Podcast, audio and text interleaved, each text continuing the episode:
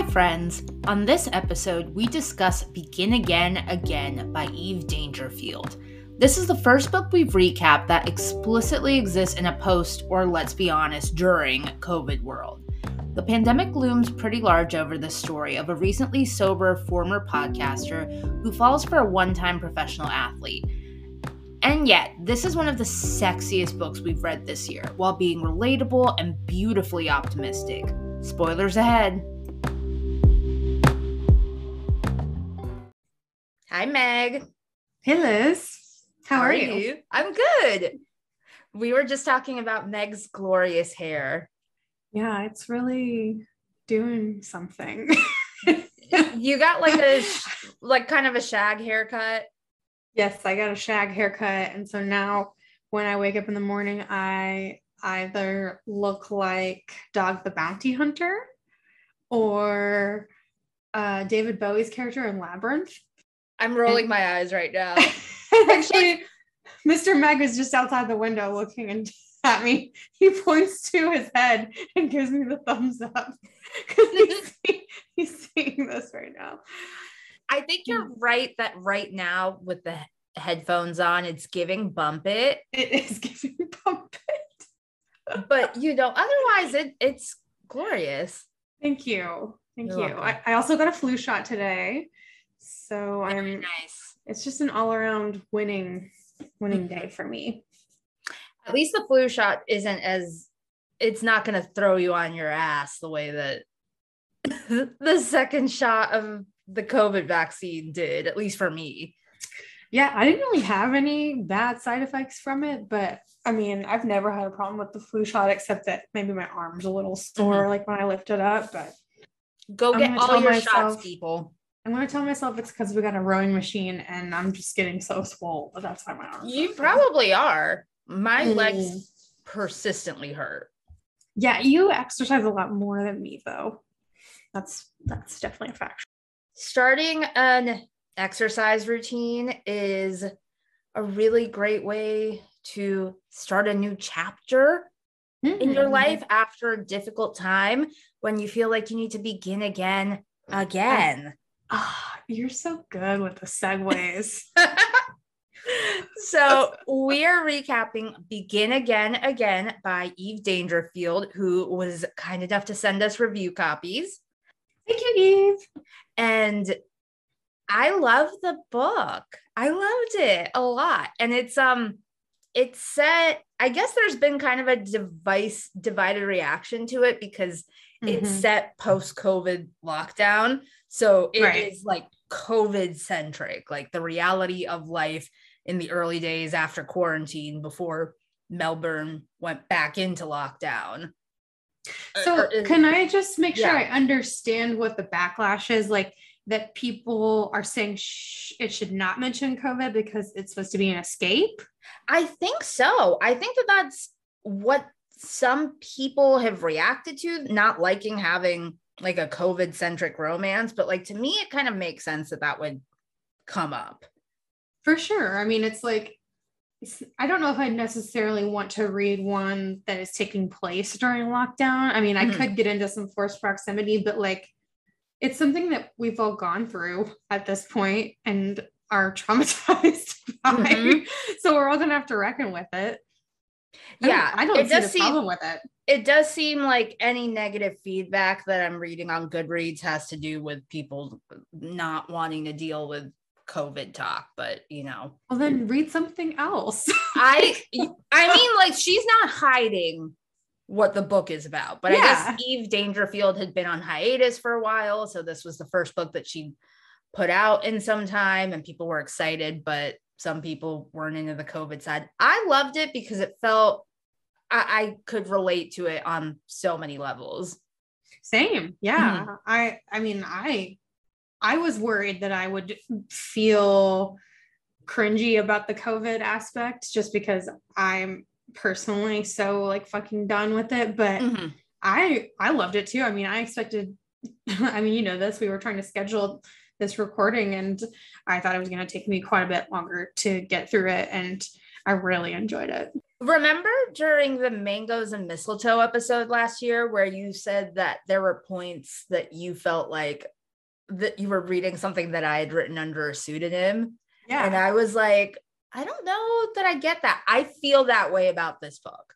That I feel like this is a- your own. Yes, I feel like this is the kind of thing that I would write. I mean, and not just because my book that is forever in revision has a sober heroine, which I Mhm. haven't read a lot of them. In um A Duke by Default, there was a sober heroine, but I think she's the Right. only other one who I've read. But also the fact that it's very current events and lots of pop culture references and Yes. uh, the way that Beth and Byron like live in a world with lots of social media and it's mentioned, it's very present. Right. And, and the crassness, like there are some, we'll get into it when we talk about things that we love, but I highlighted so much in this book, and there are some things that it's like, this would a hundred percent come out of my mouth. yeah, there were a lot of things about it that I found just incredibly relatable. Mm-hmm. I was like, damn, is it me? So, quick synopsis this book is set in Australia and it follows Beth, who is a New Zealand transplant who moved to Australia and she wanted a fresh start. She quit drinking. She left this podcast that she had been on with her best friend, which had been very successful uh, because of creative differences and Mhm. creative differences that ended their friendship or at least put a big pause on it and she and you know as soon as she's trying to get a new start covid happens. And Wow. yeah and she goes into lockdown and she's living in a room in her friend's house. Her friend is married with a baby. So it's very much like she's quarantined with a family and it's like am i wearing out my welcome? She doesn't like really get on with the husband. Like he's Oh, fine but they're not like buds or anything. Yeah. And she just really really really really wants to get some dick. Really badly. Yeah, she does. she's like they're they're letting me out of the house. I need to get laid. And and when the book starts she's driving around and she cat calls this guy and she's like you're fucking gorgeous. Which again is something that would and has come out of my mouth and I highlighted this line where she's like, Do you think sexually harassing someone is a sign of COVID? it might be Um, I don't know. This is making me think of I was telling um my therapist about people's tweets about uh, sleep paralysis and their sleep paralysis demon. Mhm. And people in the the depths of lockdown, like trying to summon their sleep paralysis demons so they could feel the touch of another person. I I don't think I have a sleep paralysis demon. What I have is that sometimes I am falling. yeah i i get that where like i either have the sensation that i'm falling or my whole body just like jerks Mhm. but i i don't think i've ever actually experienced sleep paralysis like properly I also legit yell in my sleep. yes you do Wait, I didn't do that in New York, did I? you were speaking at full volume and Are I you fucking kidding me? Why did you do? Wait, wait, wait. What what did I say? Do we need to stop the recording for this? I don't know what you said i think no i think it was like gibberishy but i and if you had like i was not with it enough to understand what you were saying but i was terrified Oh my gosh. I'm so sorry. I see. I don't know that the talking in my sleep happens very often, but the yelling in my sleep happens enough. so are you yelling things or are you like screaming I'm yelling. Ye- Yeah, I'm yelling. I'm yelling. I'm angry. I'm furious. I'm having words with people. Sometimes I remember who I'm having words with. Other times I have no idea. And I'm just like yelling. And suddenly I'm awake and I'm like, ah, fuck, I'm going to hear about this for the next three days. Anyway, So Beth just wants the touch of her sleep paralysis demon, but Mhm. luckily she cat calls this guy who is really hot and he's into it and they make plans to go out that night and he doesn't write down her phone number he just memorizes it and she's like you're not you're not going to remember that you're not going to show up and he's like yeah What? What was that about? I have no idea. It felt like it felt like Byron just constantly wanted to show off how great he was Yeah. Or and how like smart he was. subdue her expectations and just like make her uncomfortable. Like not answer her questions, ask her questions Mm-hmm. to put her back on her heels. Um make her worry like wait, he didn't write down my number. Is he going to show up or not? Just, you know, I feel like he did things to intentionally keep her off balance. It's a little bit of a contrarian. Hmm. He actually does show up, and since she's newly sober, she's ordering non-alcoholic beers, and he shows up, and he's already lit. He's already lit, and they have this conversation that, to me, like, she thought that he was so smart, but like, Yeah. I feel like he wasn't giving much in the conversation. Was that the only one who had that feeling? No, and I know it was like sort of his intentional way of wanting to hold all the cards to an extent, Mhm. like only asking questions, not answering them. But like one of the things that impressed her so much was that he knew he knew that auburn was a color. And I'm like, wow, the bar is on the ground. The bar is below sea level. it's at the bottom of the ocean. So he she she ends up, you know, crawling into his lap in the restaurant. They're like, let's get out of here. They go to his place. He lives in a mansion. She's like, oh, that's interesting. Does he live with his parents? He does not live with his parents. So, like, Mhm. she doesn't know where all this money comes from because he, as far as she knows, he's an electrician. yeah, and she's not from money either. Mm-mm. So they have drinks and the back patio. He asks her what she wants to drink. She's like, This is weird, but can I have some tea? Because she still hasn't told him, I don't drink. She's just trying to not drink and not make a big thing of it. But Because it's supposed to be like a one night stand booty call thing. Yeah. So she doesn't want to do the whole thing about like talking about like, no, I'm not an alcoholic, but I stopped drinking because of XYZ and get into all this traumatic bullshit. So she Mhm. just wants to get it in. Correct. Yes. So they start to get it on, and then she has to go and pee because the non alcoholic beers just went right through her. And she comes back, and this motherfucker is falling asleep. And she's like, the old Beth would probably stay Mhm. and have like the awkward morning and like try to get him to take me to breakfast or some shit. But in hopes that they'll wake up later and then she can get it in. Mhm. But she's like, no, I just don't want to waste my time with this. So she sends him a text message and she leaves and he then shows up at her like touch football, Mhm.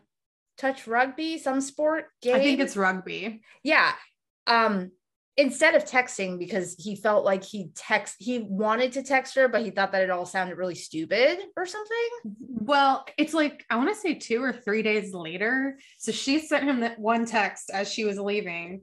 Um, that was like basically cool, like no hard feelings, like we can hang out again if you want. And uh he I think the text was more like no hard feelings. It was a fun night. Yeah, yeah. But I think she did kind of expect him to reply. Mm-hmm. If he was going to, he he workshopped a few different texts and then he was meaning to send one, but then after work he saw Oh. it, it didn't send. So instead of just sending it then, he decided to not and just show up in person, not her at her game. You're not making a good first impression on me, Byron. No. Mm-mm. No. But he shows up without texting first at her game where this other guy is flirting with her and where she's making friends and she's she gets into the whole like oh I don't drink thing when they try to invite her out and Byron shows up and he's like oh we've got plans we have dinner reservations Mhm. like very presumptuous of you sir And like hanging on her a little Yeah. bit. And there's like a bit of a dick measuring contest with I, I highlighted this other line where he's making fun of Josh, her other potential love interest, who goes, who's a big man who wants to show the pretty girl his big muscles? with the extra W's in there, by the way. and they do they go to the dinner? Do they go? I read this like a month ago. You got to help me out, Meg. I, I went back to try. Okay. because I think they're they're talking afterwards, and she's like, "What the fuck was that? This like faux boyfriend act, acting like we're together. I've seen you one time." And then um, she ends up going up like she runs to practice, and then she ends up running home from. pra- Oh wait, no, I think they make out Mm-hmm. against like a building. And then like he wants to go into the building. She's like, I'm not going to fuck you in some like sports complex facility. Yeah, yeah. So like, let me know what you want here. And uh, she like throws the gauntlet in a sense, and then she she runs back home. Mm-hmm. So So she's sporty. this goes on for a while that they have these sort of false start states that like they kind of hook up, they kind of don't hook up. They don't finally have sex until they go to a billabong. I had to look that up, by the way. They um Eve Dangerfield was talking about it in a live with Andie J. Christopher about what it is. So it's Mhm. basically like a lake, right? So they go to this lake and they have sex on the rocks, and it's very primal and beautiful and everything that she could have possibly imagined. And then they get in the car and his his I want to have diarrhea just thinking about this. okay, so his phone plays text messages, dictates text messages through his car speakers. yeah. And he gets one when they get into the car after they just had sex for the first time from someone saved in his phone as baby. Ugh. Ugh. And then she, what is the I, the, I blocked it out, but it was like, I miss you kind of. Yeah. Yeah. It was like it was an I miss you thing. Mhm. And then it um that's like the end of the chapter. Mhm. And so then the next chapter is, I want to say like a week ish later or five days ish later, and they've been hooking up. Yeah, I guess Beth decided to like not have a reaction to Yeah. that. She let it go. Uh huh. Until it happens again. in the middle of him like I see the hand motions. hand motions you're doing. so you know he's got her on all fours he's hitting it from the back and uh, this guy must just have speakers in every room of the house yeah, he, I mean, he is listening to music a lot, but I'm like, my man, why, why do you want this like text to speech function turned on? on there were phone? Oh. there were a few things that should have happened number one first you changed that bitch's name in your phone why is she still saved as baby yeah, I hate that. No, no. Second, you disable that text to speech feature so quickly. Like you stop the car, you're like, I'm going to redo all my settings right now. This will never Yes. happen again. And I wanted to see the grovel. I wanted to see him Yeah. grovel. Like, I am so sorry. I think that he just like scrambles and turns it off, and then they just don't speak of it, which is like, what? I hate it. I hate it. Okay, I hate it, but I still have tender heart feelings for Byron. I know me too, because I'm a dumb bitch. Yeah, yeah. She she she describes his cunty boy logic a lot. so, oh, we should also mention that Beth is four or five years older than Byron, and she thinks that like that makes her an old lady, and Yeah, that people so are gonna make fun of him for dating an old Mhm. lady. She's imminently turning 30, and when they met, she later discovers that he is only freshly turned 25. And so she thinks of herself as so old, which you know, I can relate. Don't know if I can relate. I'm trying to think if I at 30 met someone who was 25. Mhm. Um, huh. I'm I just in don't know. an environment where I interact with younger people Mm. and I think of myself as being pretty much the same as them until I start to talk to them. When this message comes up while they're in the middle of doing the deed, she's rightfully furious. She's like, I'm done with this. This is bullshit. She gets up and leaves, and she is done with Byron. They are done. Yeah, she's like, You're being a clown right Mhm. now. Yeah, because Byron wasn't was a rugby player, like a football player, a football player that's like it's rugby, it's Australian rules football, whatever the fuck that means. I think that there's a Australian I'm Googling um Australian form of rugby. Okay. So he played some kind of professional sport. He was a big deal. He got injured. That was the end of his career. And football had been his life. Mm-hmm. It was everything to him. And then it was taken away from him so quickly. His roommate still plays professionally. So he's still around that world, but he works as an electrician for his dad.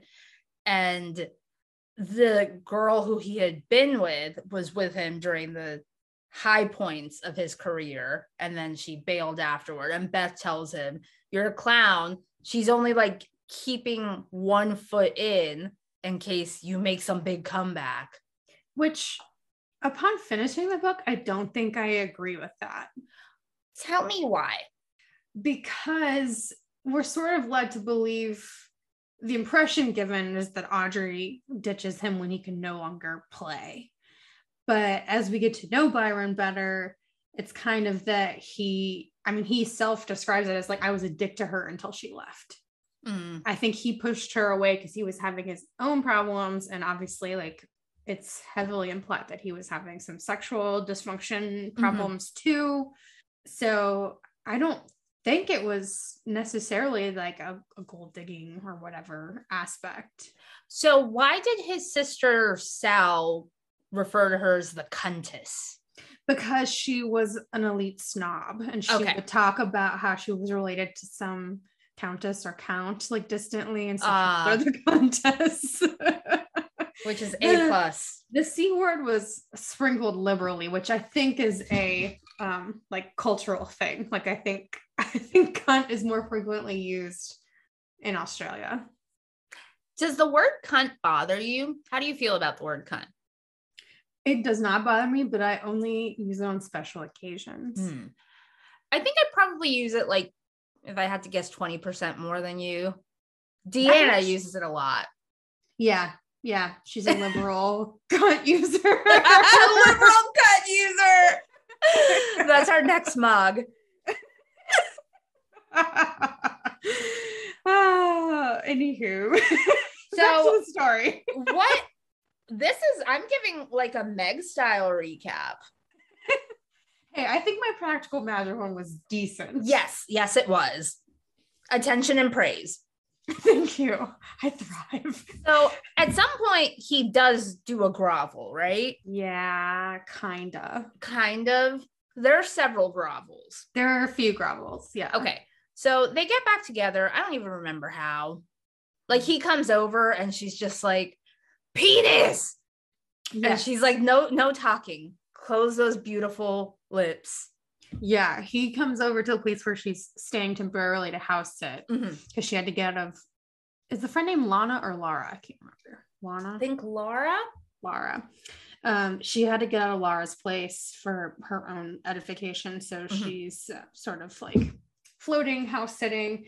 Um, so he shows up, and I think his intention, well, his intention, he's already a little bit drunk, so it's kind of like a booty call. But then he's like, "We should talk," and she's like, shh, shh, shh, no, don't do it. And then they they kind of get real with each other after they you know they get the first round of hormones knocked Mhm. out, and then it's all pretty smooth sailing for a bit.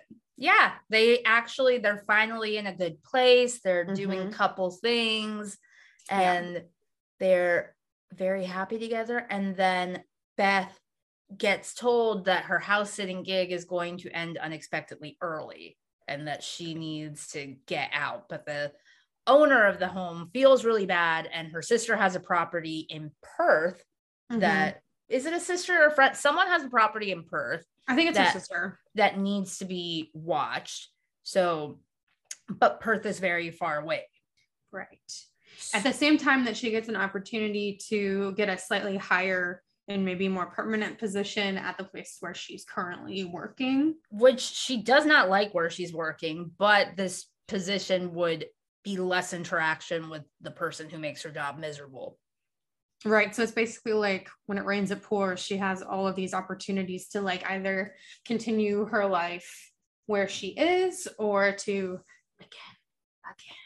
So if she goes to Perth, she's going to have free rent for a while and she can focus on starting a new podcast, which we're going to get into that. Mhm, mhm. We've got to. Yes. Yeah. Uh, and then Byron flips out, right? Yeah. Yeah. He he kind of does a non-reaction, like co- totally shuts down, thinking that like he wasn't even listening to her, but basically that okay, well, it's over because I don't want to do long distance and my life is here. And she's just ditching me like everything ditches me. Mhm. um and then so he goes home after having like he he's he's sober curious right Mhm. at this point like he's wanting to take a month off from drinking but he's like nah fuck it tonight's lit he goes into the fridge and he's just like grabbing bottles. And then his roommate shows up and is like, you okay Would you like to talk?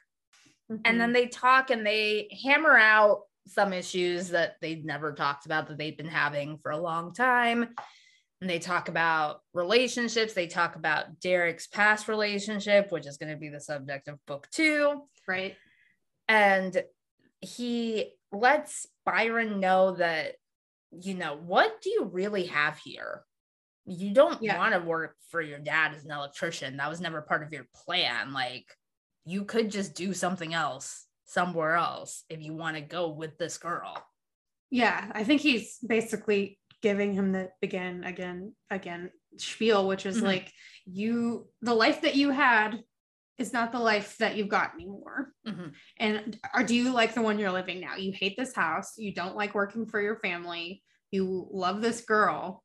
Why couldn't you start fresh and do something different? so he does a big grovel with a cookie Yeah, it's uh I think an assortment of cookies on which he asked them to say like let's begin again again, I think, but then it, it becomes be gin. Let's begin. let's be gin again which is very funny considering that beth is sober but she loves it even more. And the reason that he did it was because they'd watched Sex in the City once, and she loved when the one black love interest that they had during the entirety of Sex in the City said, I love you to Miranda on a cookie. Which I absolutely love that episode because Miranda like stress eats the giant cookie. It's like, shit, this needs to be out of my house. the only place to take it is inside of me. But she said that's what she said. Um anyway byron like many men she'd known got into the show almost instantly. They kept pointing out that steve looked like sid the sloth from ice age.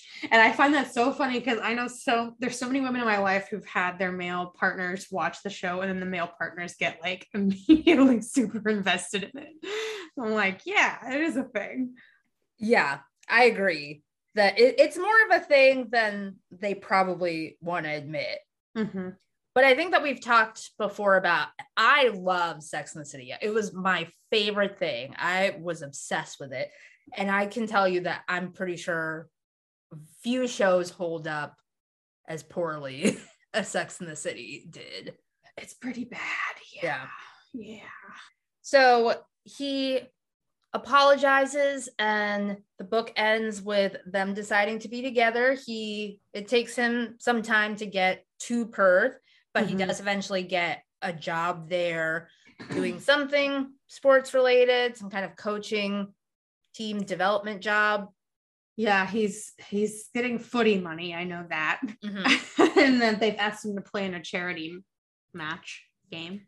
Yeah. And she and her ex best friend Dolly patch things up and they start a new podcast. Their first podcast had been Wine Wives, and this Mhm. one is called Undrunk Bitches because Beth is sober and Dolly is currently pregnant. I think that's a great title. and things are just good for them. And Yeah. we did not talk about Sal much at all. I love Sal so much. Can relate to them quite a bit. Um, They're a burlesque performer. yes, they're a burlesque performer struggling with a lot of the same issues that Laura and Beth are also struggling with in terms of their familial relationships. Um, figuring out what that relationship should look like when you know that they are not going to accept you for who you are and who you are now. Yeah. We find out that Beth's parents kicked her out because of her podcast, because she talked about sex on it, which is fucking wild to me. Yeah, that's pretty bad. I mean, like, for a long time, I didn't want my family to know about this podcast, but I don't think they would disown me for it. I mean, you know that my mom has listened to the podcast. Yeah, she's got a blurb on the site. she does. My mom and my sisters, um, my sister, who is the oldest younger sister I have, she Mhm. says that she was just like listening to it on her phone, on her speakers, and her boyfriend and her kid were just like sitting there. And she was not interacting with them. She's just listening to the podcast and making them listen to it. oh, God, this is not child friendly, probably. they, my nephew is too young to okay. understand anything we're saying. So yeah, I I mean I, I don't know. If, are you are you ready to move on from the recap to feelings? I'm very ready to move on from the recap because we're 40 minutes in and I can't believe how much I talked. It's, it's not going to be 40 minutes into the listeners because I'm cutting like so much of this. yeah, that's good. Um, Okay. There was so much that I related to. I really related to their struggles with their families Mhm. quite a bit. I mean, that's something that I have been going through kind of a mourning process of the last oh, couple of years of like, okay, if I'm true to myself, then my relationship with my family is never going to be this ideal way that I want it to be. And that's not an easy thing to come to terms with. No. So there's this part I highlighted. Let's see. Her days of working so hard, so fruitlessly to get her parents to like her were over. She was free to cry on Christmas. She was free to do whatever she liked, which is like a little sad because it is a little sad to not Mhm. have the relationship that you want with your family, but it's also kind of freeing for her. She's like letting go of those expectations, which I thought was Mhm. kind of cool. and she advises Sal on doing the same thing because Sal wants to start an OnlyFans and their family already has such a hard time accepting their burlesque. gender identity and the burlesque. Mhm. They never use the right pronouns and they freak out about the fact that she's going to start the OnlyFans. Right. And I had, oh, whoa, whoa. I might have It's said she again that they're going to start the only OnlyFans. Um, but they have a conversation with Beth about Beth tells them it it's okay to be sexual. There's Right. nothing wrong with being sexual. And if that's how you want to express yourself, then you should and you shouldn't worry about who is going to have a problem with it. Yeah. And I also found her like reading about her sobriety really interesting too. Mhm. I've read the book that she mentions that she's reading while she's waiting for Byron before their first date, The Sober Lush. Sober Lush. Uh-huh. I listened to it on audio and it had some, it's written as more stories of the two writers and their experiences while also tying it back to this is what you might experience in sobriety Mhm. and I loved it. It talks about appreciation for art and for spontaneous experiences and being really present with people and cooking and taking pleasure in other senses and how alcohol often can rob you of those experiences Hmm. more than add to them.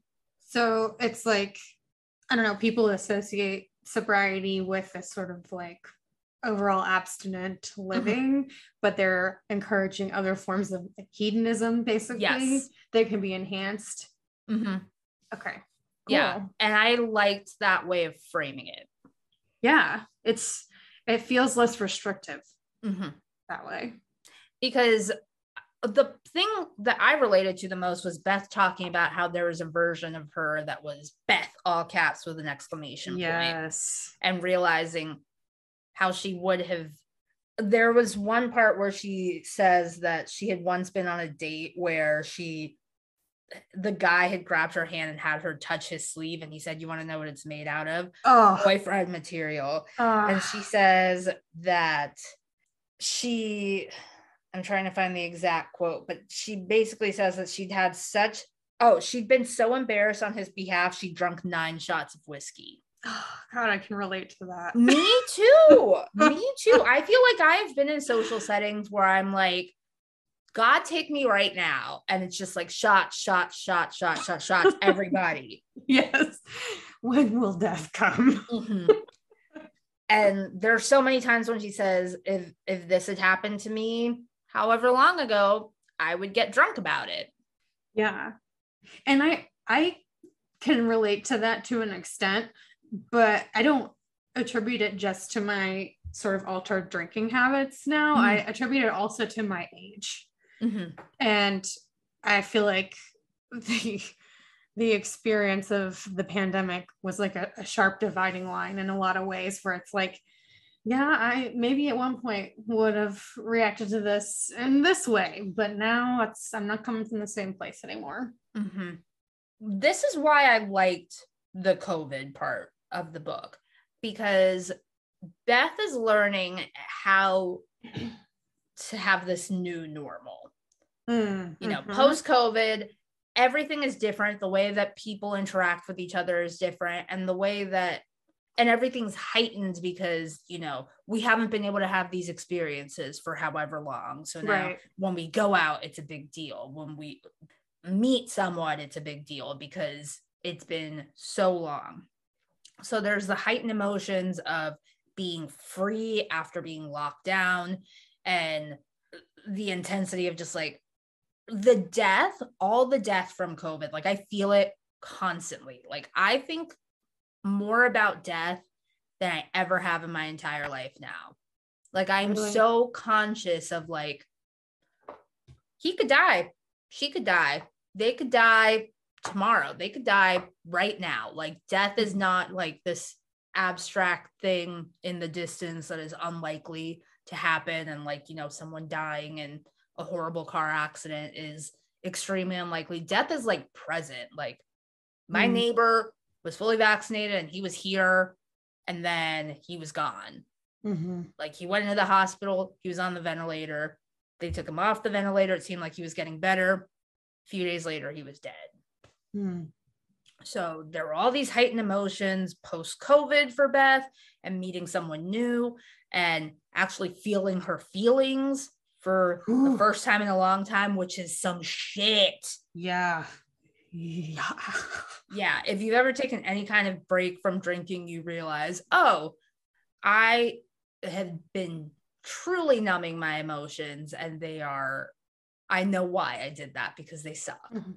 Yeah, and not even from my experience, not even just drinking. There are tons of ways that I distract and numb myself versus sitting with my discomfort. So it's Mhm. uh, it is not easy. you say all the time i i'm gonna dissociate right now um i Yes. dissociated yes, I do. I'm not quitting that. yeah like when there's an extremely uncomfortable social situation, I'm like, dissociate with me. we'll land again when this is over. So do you want to keep talking about things we liked or do you have grievances you want to get out My big thing that I'll say that I both liked and is a grievance, it's a double, which I feel like a lot of things in life are. We're just going there this episode. Mm, yes mm. life is all about duality um, had to do with the pacing. I think that there were uh, several times where we skipped ahead in time a little bit and then had to sort of fill in the blanks. And I think that was really interesting. It, you know, it created some like mystery that, you know, oh, well, what happened? How did that Mhm. resolve? And then we find out later as we keep reading. Um, it did throw me off a, a little bit each time. I'm like, what did I miss something? Um, so I both enjoyed that because it's something that's a little bit unusual and and different, but it also confused did me a confuse a little bit. Mhm. Yeah, I get that. I think the moment where that was most obvious to me was after the baby over the speakers. Yeah, yeah. There, where it's like, did I miss something? Like, is Byron dreaming this that they're together Yeah. because he fucked up that badly that he hasn't seen Beth in weeks? Mhm. Um, so I totally get that. My Do you have some grievances? my grievance is Byron. Yeah. My Do grievance. is- tell. okay. so So wait, is he your grievance and your worst half? He's my worst half. he he's definitely the worst half. okay. he's definitely the worst half, but he's not irredeemable. So here is how Beth described him in chapter two. He was such an odd blend of things polite like someone older, sharp like a law student, chilled like a surfer, dressed like a tradie, jacked like a superhero, beautiful as a cologne ad. There was a peachiness to his tan skin that made her feel seedy. She wanted some interesting forehead wrinkles, some smile lines, some evidence he wasn't that much younger than her. And it just kind of felt like I didn't get all that from him from their first interactions. And I don't Hmm. know if I was meant to. I don't know if she was just projecting that. I mean, and she refers to him later. How much of a lady killer was Byron when he was on form? A mass murderer, she guessed. Like, yeah, I get it. The guy's hot and he has a nice house. And she was impressed by the fact, like, oh, he has like actual art and, you know, he doesn't have dirty laundry everywhere. Like, he seems to have his shit together. But again, that is such a low bar to clear. If the measuring stick though is Derek Hardiman, at least the version of him that we get to see during this book, then he is on a different level than Derek, right? Pray tell, what is so bad about Derek? Well, what am I missing? After they have their conversation, really nothing. But up until that point, you know, he was just kind of an aloof. Vaguely menacing presence. I was kind of hoping that Derek and Sal would get together. Me too. Or my first impression was that some they had gotten together in the past, and then she'd been or they'd been They- burned by yeah. him. Um, I was getting like potential enemies to lovers vibes from them. but you know, Sal seems pretty devoted to Klaus. I completely forgot about Klaus. Well, I don't think he actually appears like I don't think we see him or he speaks. He, he's just spoken of. Mhm. Hmm. Yeah, I would love to see more about Sal because they're interesting and sexy and funny and Yeah, very much so. uninhibited. Very much things that I would love to be. They make cool t-shirts. Mhm. Um, I mean, Byron does have an interesting way of relating to the world and uh, Mhm. their people. Like it's unique, and I think that she admires him. Beth admires him in a lot of ways because of the ways that he's different from her, Mhm. which I think is, you know, kind of a a common feeling to have amongst like people who love each other, right? hmm Pause because I want to find a few like Byron specific quotes that were things that I did like about him.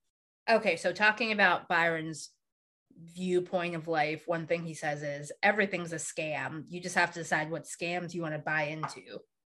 He also, I feel like, sees Beth in a way that she's not used to being seen, Mhm. in the sense that, like, he can tell when she's trying to talk too much to, you know, avoid some discomfort or like being real about something. And he's like, I'd rather you just be honest with me. Mhm.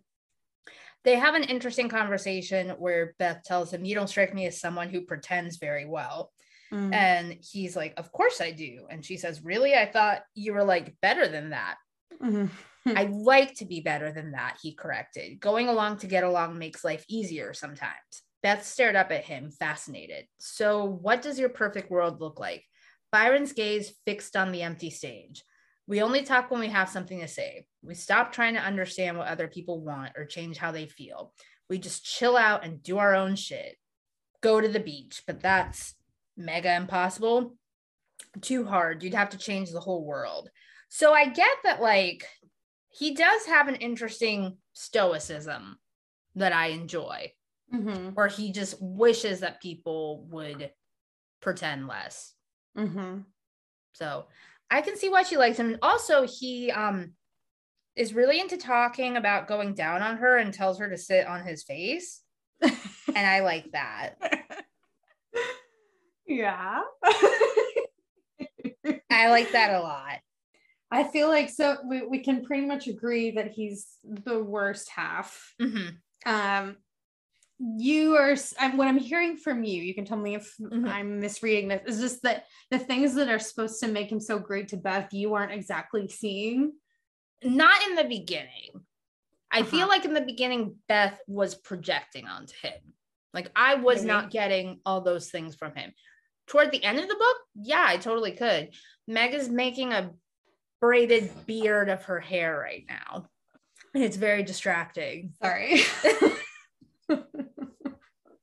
Um, yeah, so he was all those things eventually. Eventually we saw them, but I didn't get that from their first interaction. Their first interaction to me, it seemed like he was just quiet and drunk and trying to be cool and kind of nagging her. yeah, trying to be like aloof, aloof Yeah. douche. Yeah, an aloof douche. And later he was more earnest, Yeah. seeing how much he cared about his sister Mm-hmm. was really nice understanding that he he didn't know who to be without football and he felt Yeah. like he didn't know who to be around people in his life like Derek and how he felt like this kind of burden and the hints of him dealing with sexual dysfunction Mm-hmm. he just had a lot that he was dealing with that he didn't quite Yeah. know how to Yeah, and so I have to cut him a little bit of slack Mhm. there, but I and I also had to remind myself like okay, 25 was a bit ago. I was a very different person at 25 Mhm. than I am now because I was like what the fuck is up with him like not wanting to I don't know, be forthright with her and Mhm. like really do this thing like he obviously likes her. I'm like what's the fucking deal here? It was making me really mad yeah which Totally. for me is like the reason he's the worst half but um i do i still like him i'm Mhm. cutting him some slack in that way okay what else have we got is sal your honorable sizzle then naturally Yes, naturally. It's Sal. How about you? also sal but i have an anti-honorable sizzle i have someone that i would like to see disappear Who's that? that's laura Oh, okay. Why? we do not stand laura in this household It just felt like she wasn't necessary, but like what made her just her invasion of privacy and Uh, entitlement? yes Yeah. her like coming into Beth's room while she's having a private moment to herself. First of all, you fucking knock. Mhm. Letting making her strong arming Beth into going to her family, her shitty family Christmas. Oh my gosh. Where her parents then say that Beth is mooching and freeloading, even though Beth pays rent. I'm just like, no, no, fuck this. And then she also kind of tries to shame her for like getting out there and and you know getting her slut on, which like she Well, at absolutely first has the she right was- to do. At first, she was very encouraging of the slut on. She didn't like Byron. right, yeah. and then just like kind of subtly passive aggressively digging at her for having a different life Mhm. than, than Lara has, but also at the same time being like a little bit passive aggressively jealous. Mhm. That's my that's my anti-honorable sizzle, my honorable wet blanket. Honorable wet blanket. I like that. Do you have any readable scenes that particularly stand out to you? Oh, I have a lot of. So I'm going through my highlights right now. So Mhm. yes, I have a lot. I loved anything that was Beth's And again, this is very similar to how I write, which is a lot of the character thinking and processing and the Mhm. narrator giving us that. Um here here's one about the sex in particular. People were animals. She was an animal, a hairless ape with an iPhone, pretending to care about stuff until a hot guy came along so she could drop everything to fuck him. I have to say, the sex scenes were Mm, very kiss. good. There was nothing adorable about this Beth with her hard eyes and bared teeth. She looked mean, furious. She remembered what she said about having zero self preservation. That hadn't been a joke. Right now, he was sure she'd explode everything between them for a chance at hurting him like he'd hurt her. So, really, like a lot of like anytime that they were either connecting or just pulling apart, Mhm. I would consider rereadable because the there's so many romance novels where I feel like the progression is pretty linear for the Mm. couple until the black moment. Mhm. But with them, there were so many false starts, and that feels more realistic. And that's something that I've been dealing with again in my writing, where I feel like, what is the conflict with this couple? Like, it doesn't seem like there's a clear conflict to work through Mhm. when really the conflict is these are two people who don't know what they want and what's how to say what they want and they're just like reacting to each other as they go and there are like lots of bumps in the road Right. Right. so it was refreshing to read something like that um all of the writing was beautiful i can't sit here and just read all of it but yeah how I about you highlighted so many things, and I'm not a big highlighter. So I'm I'm a big ebook highlighter I've realized yeah, I I'm very much not, and I just I highlighted so so much of it that spoke to me. But um, let's see. I I think I love the Billabong scene. Mhm. Obviously, it's like meaningful because they finally have the one night stand that they've been trying to for multiple dates now. But they also reach a new level of like personal intimacy with each other as far as Byron starts to talk about football and she sees like a little of like the pain that he's holding and the Mhm. anger he's holding from that. Um, they're kind of learning how to speak to each other, how to communicate with each other, which I I don't feel like we get a lot of that in romance either, where because in real life, yes, I have had to learn how best to communicate with Mr. Meg. It Mhm. wasn't just like this intuitive, natural thing where like you know how to reach each other on their level necessarily. So I appreciated that she was like, okay, I can tell like if I keep pushing him on this, he's just gonna lock down. Mhm. So learning how to to communicate with each other and he, you know, apologized for being kind of brusque at times. Mhm. And that I think because it was such a milestone in their relationship, that made it extra disappointing when that text came through in the car, Ugh. which I think was good because you know I was I was on the emotional roller coaster with them. Mhm. That's my scene. Okay, so you're always so good at this. How about fan casting? Uh, I had a hard time with this one. Uh, so I think because she's from New Zealand, I just pictured Rose McIver the whole time. Rose McIver. Mhm. Nick. From the I- Christmas Prince franchise. Uh, I had no idea she was from Auckland. yes, she's from Auckland. She was in iZombie. She's very talented. Um, again, keeping with tradition as CW actress.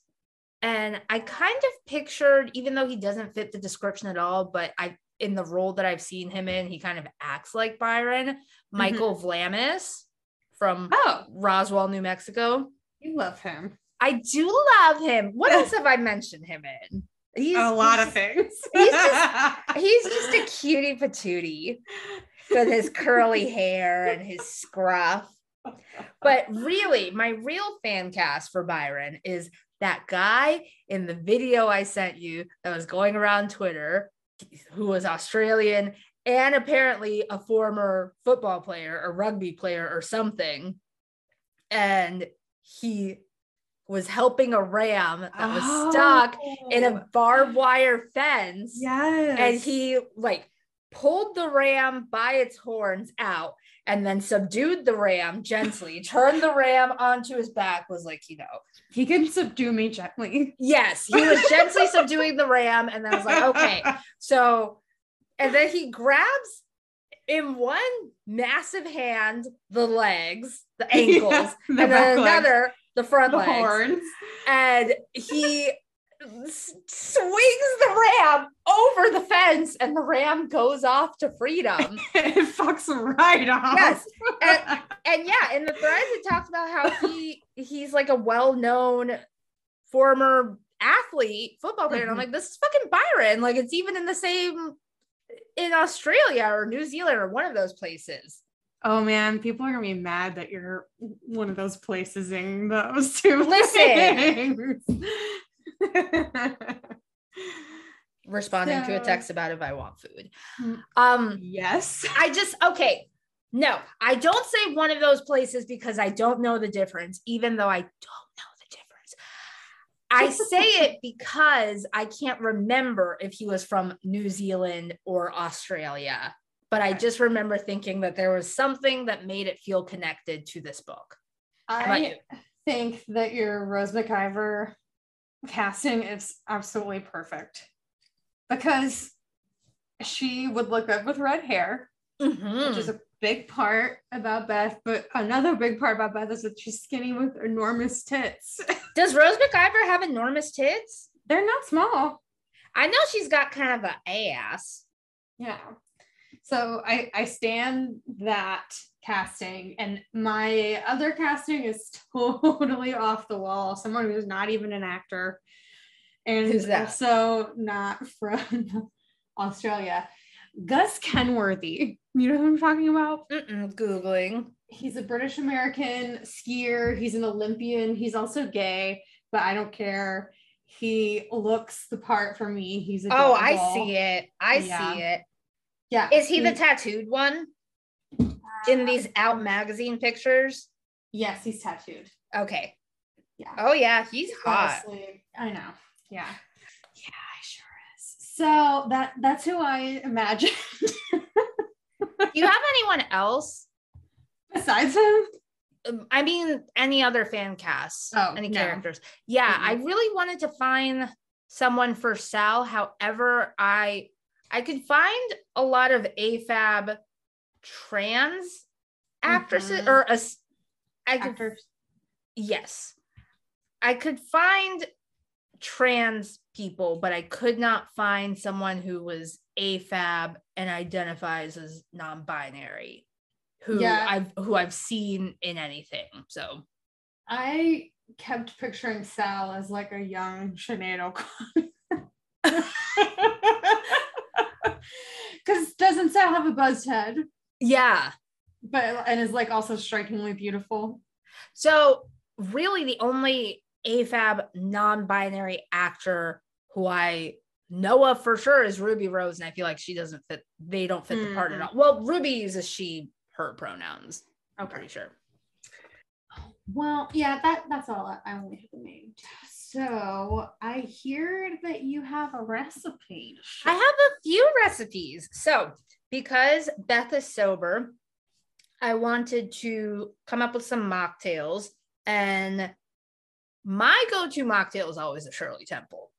Love What's in a Shirley, Shirley Temple? Temple? Grenadine and mm-hmm. Sprite. Yeah. Right. Oh yeah. Grenadine you Sprite. put a little extra sugar in your sugar. Mm-hmm. So what I did was I made a spiced simple syrup. Mm-hmm. That was super easy and that you could use in a few different ways. So I did um, just sugar, water, a cinnamon stick, star anise, sprinkled some dried ginger powder, and took out the solids and then used that in tonic water. Mm. So that's really nice. Uh, I think that it would be good with black tea. So reminiscent of Beth on their first day asking him to make her some tea. Mm-hmm. Uh, you could ice the tea for a more refreshing version. And then, like, I did a weird thing where I was like, I want to put this in rice milk. So I put it in rice mm. milk and it's like vaguely reminiscent of horchata. But then I like I went down this rabbit hole of Star Wars blue milk Holy moly. and figuring out like what's in the one that they serve at the Galaxy's Edge park. and um is it is it pea flower? It I don't think it's pea flower. It sounds like it's pineapple citrusy maybe. So I Mhm. made the like horchata-esque base and then I was looking for blue fruit punch and what I found was one of those Mio water enhancer things. Yeah. It was like the only yeah, it was the only blue fruit punch that was in stock. So I squirted some of that into the fake horchata and it was pretty good.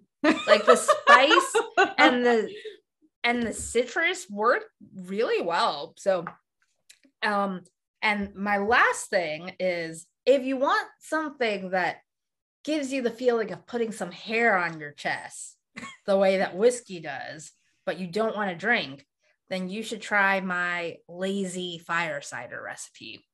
Mm.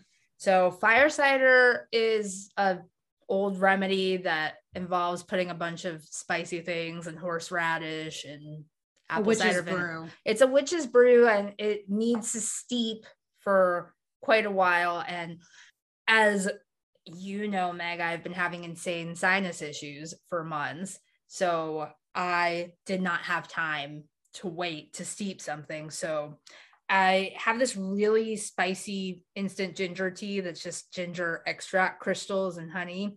And to that, I add apple cider vinegar and frozen garlic and honey and lemon juice and cayenne and turmeric and drink it as a tea. And it is absolutely incredible. And Eric said, I would make ramen with this. I would use this as a Mm. broth, which is an Yeah. interesting idea. If you omitted the honey because the tea is pretty sweet on its own, I could Yeah. definitely see you doing that. And it's comforting and really, really strong. So if you feel like, you know, knocking something back that knocks you back, I would do that. Yeah.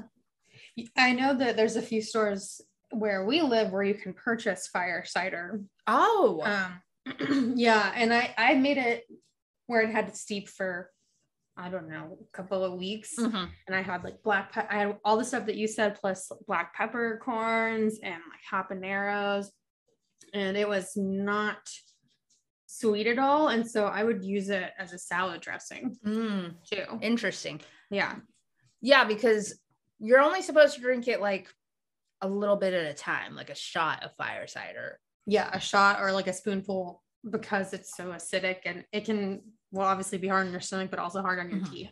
Yeah. but it is like it'll clear sinuses. Mhm. so, So, I have a couple of mocktails too. Mhm. what Were you you finished? Mhm. Okay. So I recently um, found this brand of cocktail mixer, which you're familiar with, Mhm. called Modica. And there are two that I've tried so far. One is the cucumber aloe margarita, and the other is a turmeric ginger mule. And they can be mixed with alcohol, but they are so deliciously flavored and like very potent that I just mix them with club soda and maybe like a fresh squeeze of orange juice or a fresh squeeze of lime juice. And they are absolutely delicious. And it's like, um, it has enough depth of flavor, like a little bit of savoriness to it that I don't feel like I'm just drinking a soda. It kind of scratches the itch of like having something a little bit stronger. Yeah. It's, you know, no alcohol.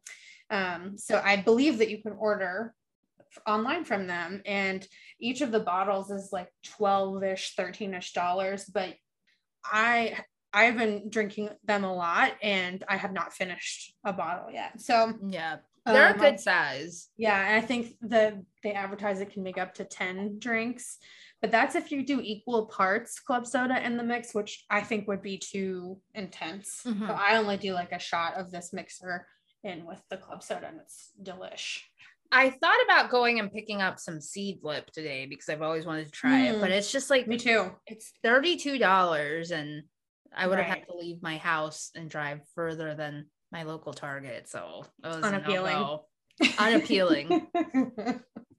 Okay. Yay. I don't have any of my tarot cards near me. And I also feel like we have talked so much already. And like they had such a rough go of them. I don't even want to look into their future. I want, I just want to assume that they're happy. yeah, let's just let's just assume that everything continues as it does in the epilogue. Yes. they're happy, happy, joy, joy, hunky dory. and we'll see them again in the next book, which I think that I'll read it.